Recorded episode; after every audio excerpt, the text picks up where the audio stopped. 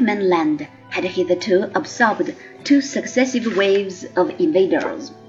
The first of these were the Ionians, who came from the north about 2000 BC and seem to have become gradually merged with the indigenous population. Three hundred years later followed the Achaean invasion, which this time formed a ruling class. The masters of Mycenae and the Homeric Greeks in general belonged to this ruling caste. The Creto-Achaeans had extensive trade relations throughout the Mediterranean. The Cretan catastrophe of 1400 did not interrupt this. Amongst the peoples of the sea who threatened Egypt about 1200 BC, we find the Cretans called Peleset by the Egyptians. These were the original Philistines from whom Palestine, the land where they settled, took its name. About 1100 BC, a further invasion achieved what the blows of nature had failed to accomplish.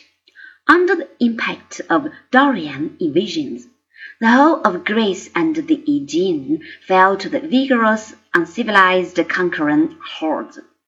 The Achaeans had exhausted themselves in the Trojan War early in the 12th century BC and could not withstand the tile onslaught. Sea power falls to the Phoenicians, and Greece now enters a period of obscurity. It is about this time that the Greeks adopted the Semitic alphabet from Phoenician traders, completing it by adding the vowels. Greece proper is rugged in aspect as well as in climate. The country is divided by barren mountain ranges. Passage by land from valley to valley is difficult. Separate communities grew up in the fertile plains, and when the land no longer could carry their numbers, some would set out across the sea to found colonies.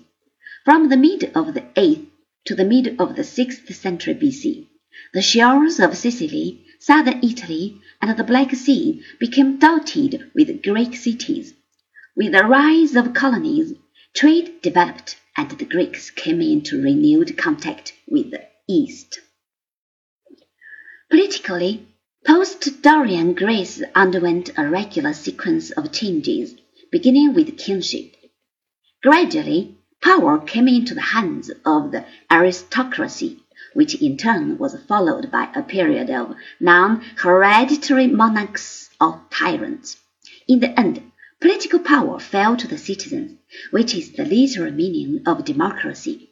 Tyranny and democracy has false alternate.